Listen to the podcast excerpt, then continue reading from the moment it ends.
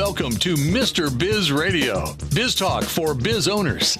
During the next half hour, Mr. Biz, Ken Wentworth, a leading business advisor and two time best selling author, will cover topics that'll help business owners run their companies more profitably and more efficiently. If you're ready to stop faking the funk and take your business onward and upward, this show is for you. And now, here's Mr. Biz, Ken Wentworth.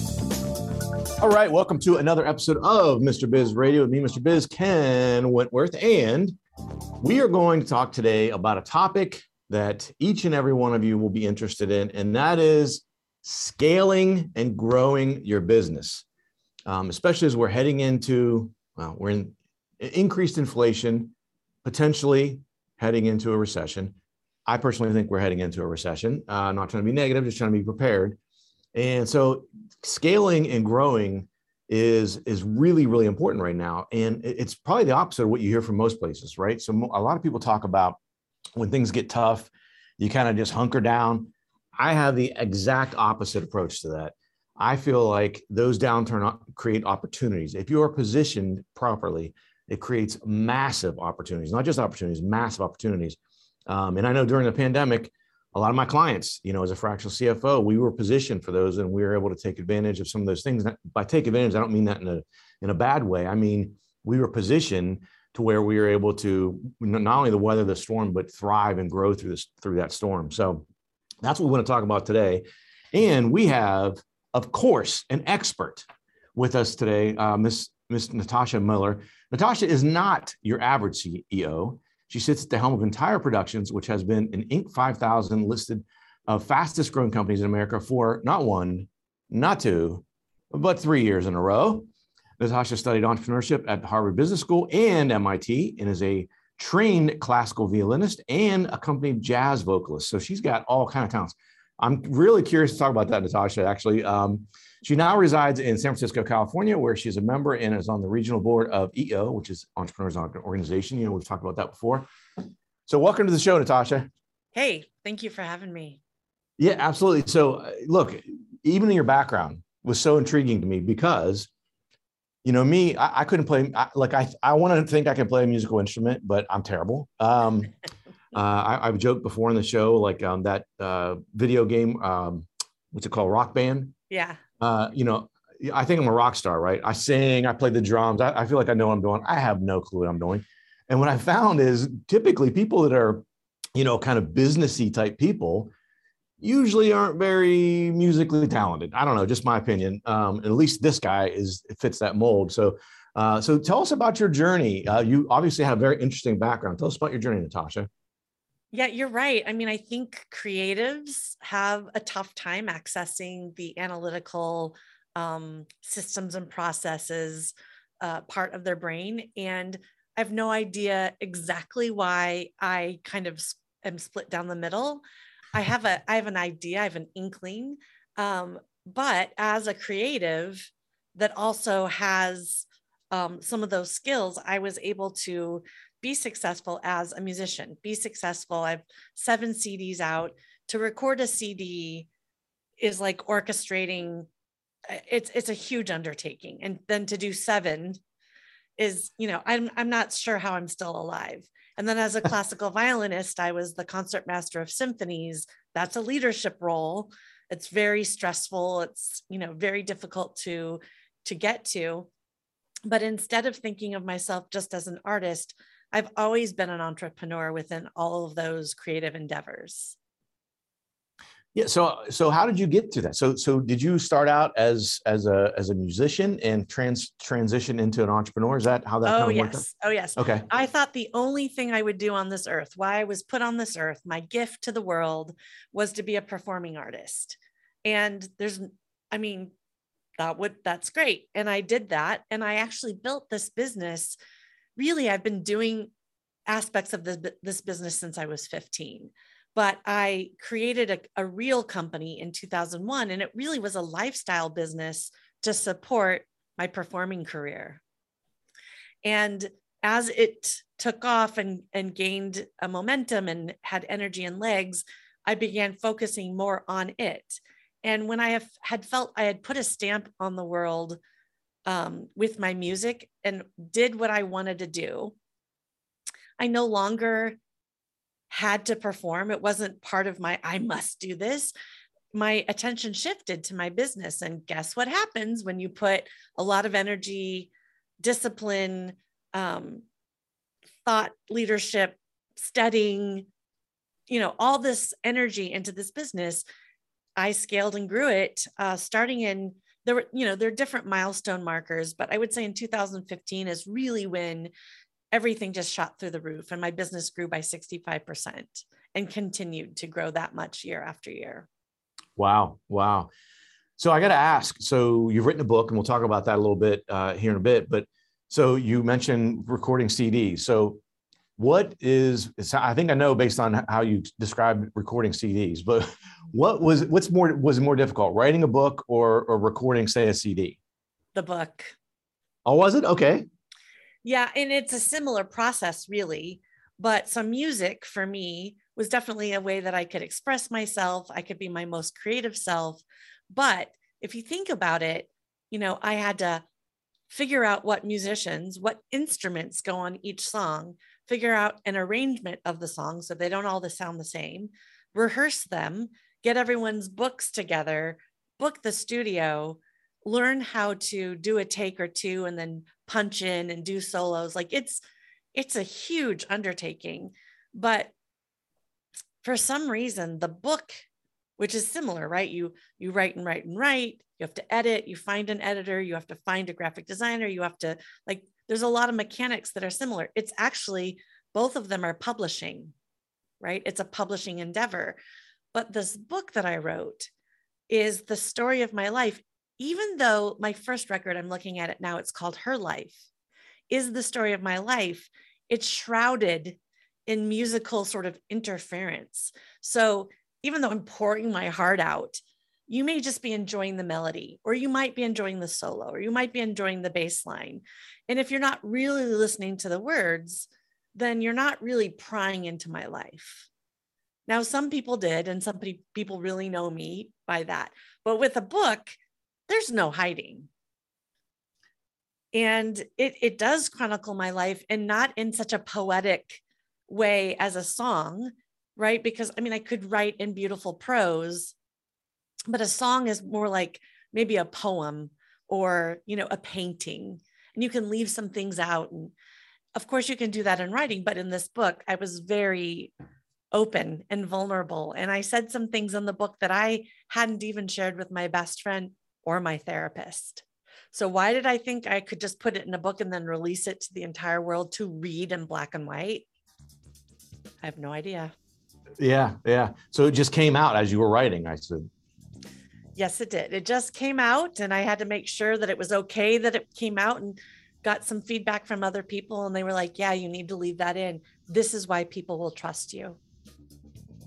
Yeah, look, I love to hear that because I would, you know, I would think, especially you said you're being very vulnerable. You may do it in the initial writing, right, the initial draft, and then you go yeah. back and as you're as you're going through and doing edits, you're like, mm, maybe I should take this part out, or exactly. maybe I should leave this out. So, interest, very interesting there. So we're up against the break here, but again, we're talking this week with Natasha Miller. We're going to come back after the break.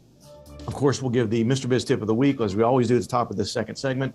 And we're going to talk about her book a little bit, which is called Relentless Homeless Teen to Entrepreneur Queen. And that's one of the reasons why we have on the show. So come back after the break on Mr. Biz Radio. Business owners have a continually growing to do list with little time for revenue producing activities. With Check Off Your List and their experienced team of virtual assistants, you can focus on growing your business. Visit checkoffyourlist.com to learn how Check Off Your List skilled team can handle your day to day tasks like social media, bookkeeping, calendar maintenance, and much more. Contact Check Off Your List at checkoffyourlist.com or call 888 262 1249 to see how their virtual assistants can help you live to work rather than work to live. Thank you for listening to Mr. Biz Radio. Did you know our show airs seven days a week for more than 30 hours now? If you are in the B2B space and would like to reach thousands of business owners every week, including our more than 250,000 social media followers, our thousands of daily internet radio listeners, our email list fans, and Mr. Biz Solutions members, email us at info at MrBizSolutions.com to become a sponsor. Tap into Mr. Biz Nation to help grow your business. Check out both of Mr. Biz's national best-selling books, Pathway to Profits and How to Be a Cash Flow Pro on Amazon. Now, once again, here's Mr. Biz. All right, welcome back to the show. And it is, as I mentioned, the time for the Mr. Biz tip of the week. And this week's tip, I'm going to explain this a little bit, but hire people who ask for forgiveness versus ask for permission. What do I mean by that?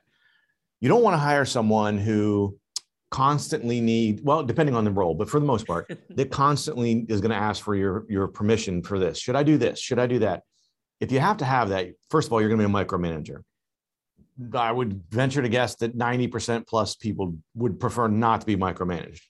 You want to have someone who's got the confidence, the wherewithal, the knowledge, et cetera, and the fortitude to be able to make some decisions without asking you. Are they going to make some mistakes? Of course they will.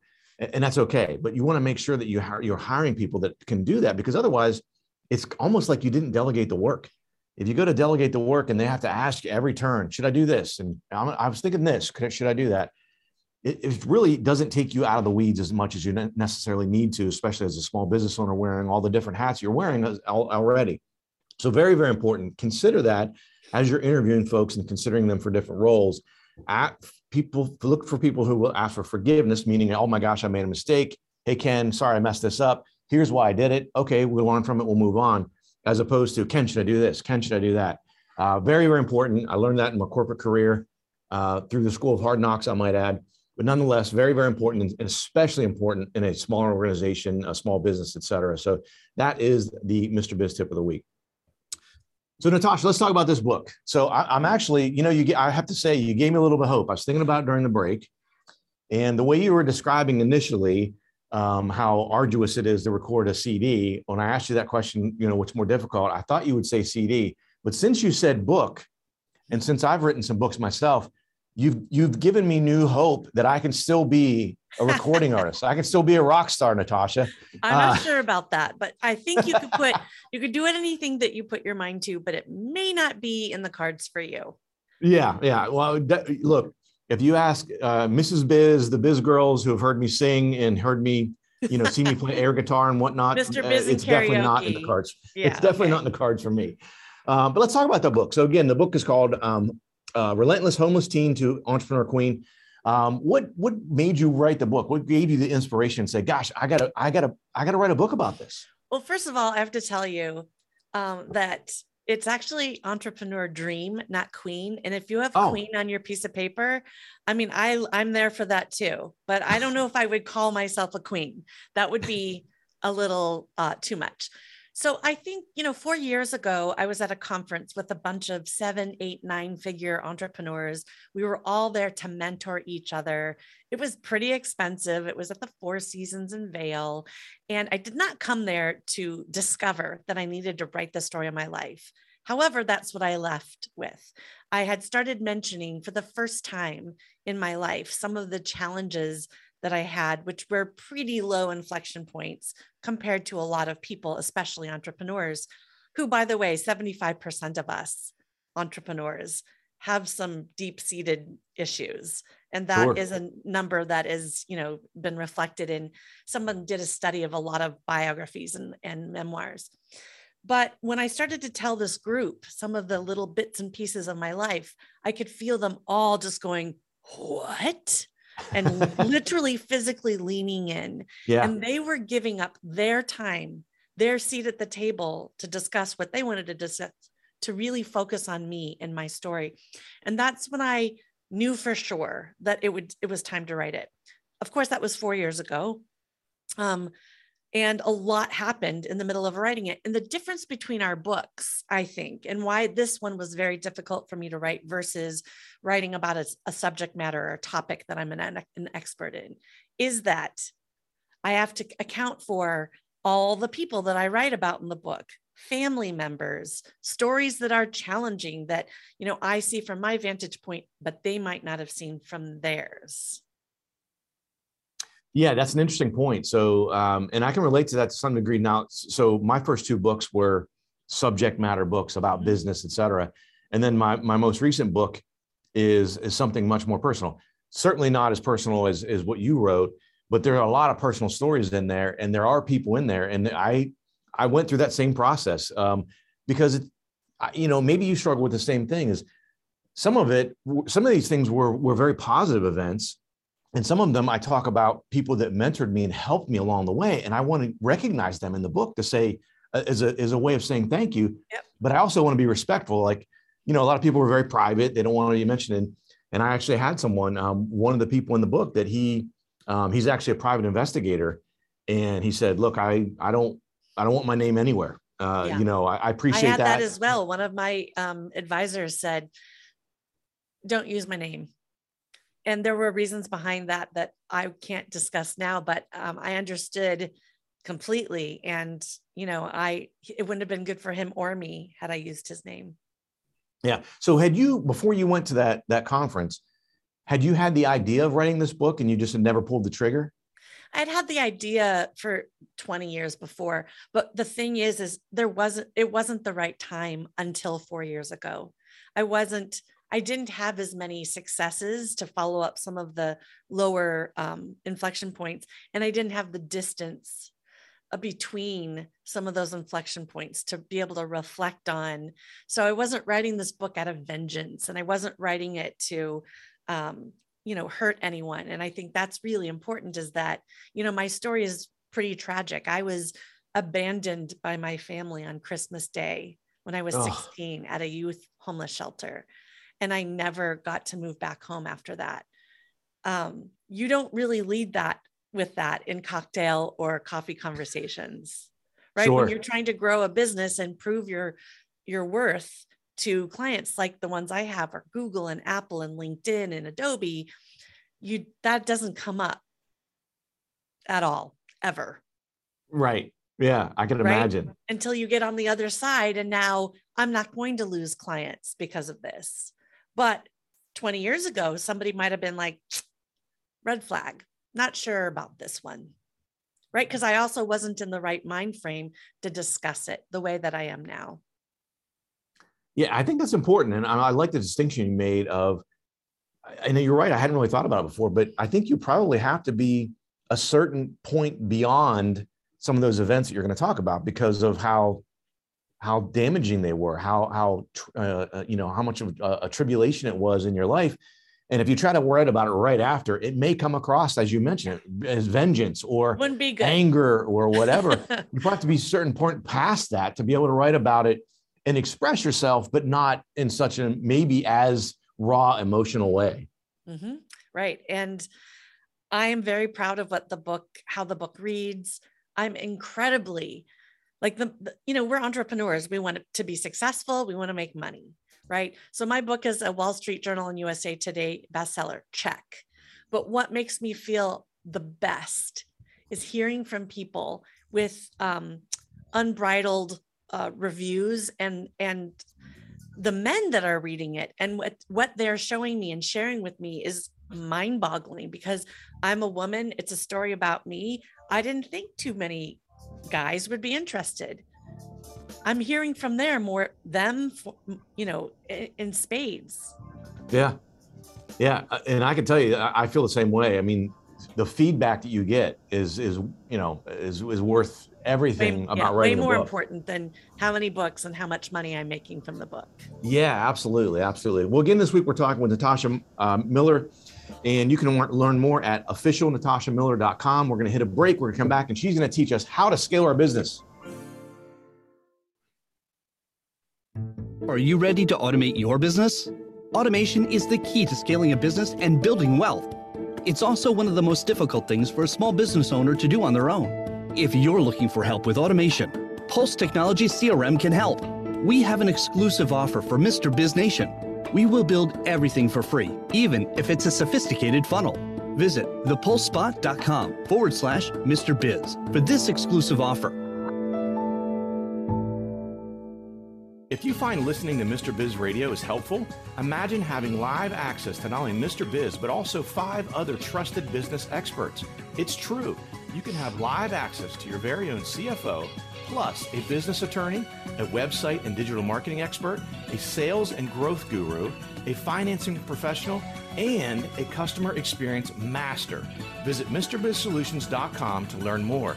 Join Mr. Biz Nation at MrBizSolutions.com. To submit questions to the show, email them to info at MrBizSolutions.com. Now, once again, here's Mr. Biz.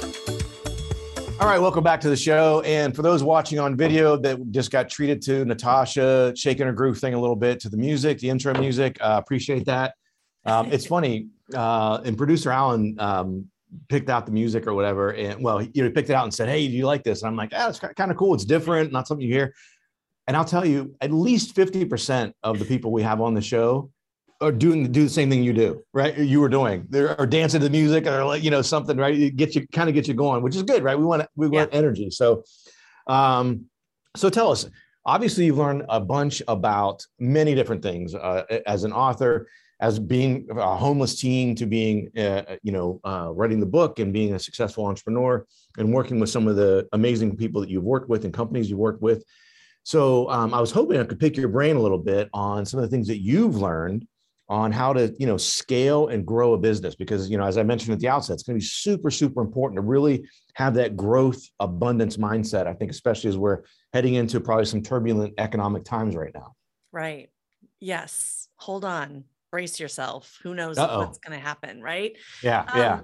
You know, as far as scaling and growth, there's you know I could talk about the top three things, but they're so interwoven that you do have to kind of nail them all at a similar time in order for them to work to actually scale. So scaling means um, maybe, uh, I mean, growth and scaling are different things, right? You can grow sure. your top revenue and not really scale your business. You can't scale your business if you don't have systems and processes in place. And that those words are so overused now that they kind of are neutral, like blank words, right? So, systems, that's plural. How many systems can one company have? Well, you could have a couple or a few depending on the departments and how they, you know, how they operate. But the processes are the things that are done within that system, uh, hopefully regularly and repeated the same way documenting them, being able to train on them, and then having everyone you know, again, rowing in the same direction. And small businesses, new businesses, they have processes, but they may not be in a system and they may not be the repeatable processes that really allow you to grow and then scale. So I to me that is the it's a really big part, but you can't have that working unless you have great people, unless everything's automated. But I digress. So what I did, which I think is really um, I did this not to scale and grow, but because of efficiency. I built a system within Salesforce that was able to, we were able to run 777 events in one calendar year with two people in operations. Oh, wow. It's crazy. Now, those events were not necessarily full production. Some of them were just supplying talent to. So maybe one artist to 45 artists, but still there's a lot of logistics. There's a lot of repeatable, low touch things that we were doing as a company manually. Well, you can't do, I mean, you we we couldn't do 777 events manually. So before that, we were doing very, you know, much less. But the system allowed us to scale and grow. So again, I created it just because of efficiency. I didn't want to tub, double, triple, quadruple touch things. So that's really important. And then let's circle back to people. So, how to conceptualize, figure out who you need or what role you need, and then how that fits into your puzzle, how to write a, a job description with outcomes that will then attract that person how to source and qualify those people. God save me. Like, what is the mm. number one challenge of every entrepreneur, every business? It's the people, period, end of story. Right. And it's because we're human and we're not a system and a process in Salesforce. Right. Right. People aren't automated. We might, we're, we're supposed to do what we're supposed to do, but sometimes we do less or more or different. And that's, that's a challenge. So I think those two things are bigger than any top three things I could talk about. Not that you asked for three, but yeah, no, and, and I think it's so important. And I've seen exact same thing is I think any company that's, I mean, even, you know, you could have a company up to, you know, between 75 and 100 people, and you've got someone maybe who's been there for 10 years, and they're, I'm going to date myself with this, but they're the Encyclopedia Britannica of the Yep. business in, in whatever aspect of the, the business that they're involved in. And the process and the system is right here in their head That is and not God okay. forbid, God forbid something happens to them, or oh my gosh, you know, Susie's going to go on vacation for two weeks to Guatemala to do a mission. And what are we going to do for two weeks? Because she has done this for the last 10 years and she does it like so well. But it's it's all up here. And it, it's not a system that, that's replicatable, as you mentioned. Mhm. And a lot of times I feel like businesses, that is the, the the ceiling on their growth is not their product, their service, how they deliver it. It's more so they don't have, I guess some of it's how to deliver, but it's the, the systems, right? Again, if the system is the system is Susie or the system is Bob. It's not in Salesforce. It's not an automated process, or it's not documented in a way that's effective enough to where when when Susie's on vacation in that example, that I can easily go pick up her her you know process and procedures and go, oh, I can follow this. I do this and I do okay, yeah, that makes sense. And you know, I, I work with businesses, and I'm probably preaching to the choir on this, where you know I'm very big on documenting those processes. Well, you have someone that's been doing it this process or you know working the system for 10 years five years whatever they know it like the back of their hand so they take for granted their knowledge and so they write they write it out step by step inadvertently they skip three steps in between Yeah. every step because to them it's just natural so then i pick it up and i'm like i have no idea i, I just and they're like oh well you're supposed to click that and then move to the right and i'm like You know how to You gotta put solve that- for that, right? yeah yeah you have to put that in there right Yeah. I would say, you know, interviewing Susie and having her uh, on a Zoom call, recording it, walk you through step by step by step while she's actually doing it on a test, whatever. And then using that video and also transcribing that video, then you won't have as many holes. You'll have you'll still have some holes, but not as many as if you just say, Hey Susie, can you just jot down all the things that you do in a day? Right. Yeah. So another question for you, uh, and it's tied to systems and people. I've also seen the instances, and I saw this in my corporate career as well, where you've got someone who's a master at whatever it is, right? They're part of the business, and they're very hesitant to document it because in their minds, that's job security. Red They line. can't get rid of me Red because flag. I know how to do this and no one else does. And Right. so they don't save their files on the network. They're on their their local drive, Nope, you know, all that kind not of stuff. Not acceptable. Yeah. No, I agree. I agree. But have you have you run into that as well? I think that I set up a precedent uh, in hiring and onboarding and training um, that doesn't allow for that.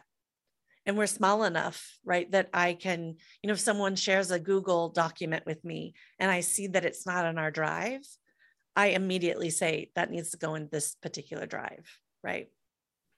Yeah, no, I think that's super important because um, I've gone into businesses where that's you know that scenario is playing out, and it's like, you know, you got to go talk to the person and say, and, and it finally comes out, and they just bluntly say, well, you know, I'm a I'm afraid I'm gonna lose my job. Like, uh, you know, uh, this is this is my job security is I know how to do this and no one else Yeah. does. And it's like, I mean, no, that's, not how we that's do this. Not acceptable. And it's, it is the company's intellect, intellectual property. Yeah, absolutely. 100%. 100%. Uh, well, Natasha, we're uh, running out of time here very quickly, as, as always happens, it seems like on the show. But you can go out to officialnatashamiller.com. That's officialnatashamiller.com. Also, follow her on Instagram. Uh, she's Natasha Miller SF, San Francisco. Uh, again, Instagram, Natasha Miller SF. Um, Natasha, thank you so much for coming on the show. I loved loved hearing your insights and, and some of your background. Thank you so much. And I really appreciate you and the, and the way we did this. It was great. Awesome. Awesome. Well, I appreciate that. Um, so, guys, um, as always, appreciate you guys listening. Appreciate you watching. Uh, go out, follow Natasha. And as always, don't forget, have a great week and cash flow is king.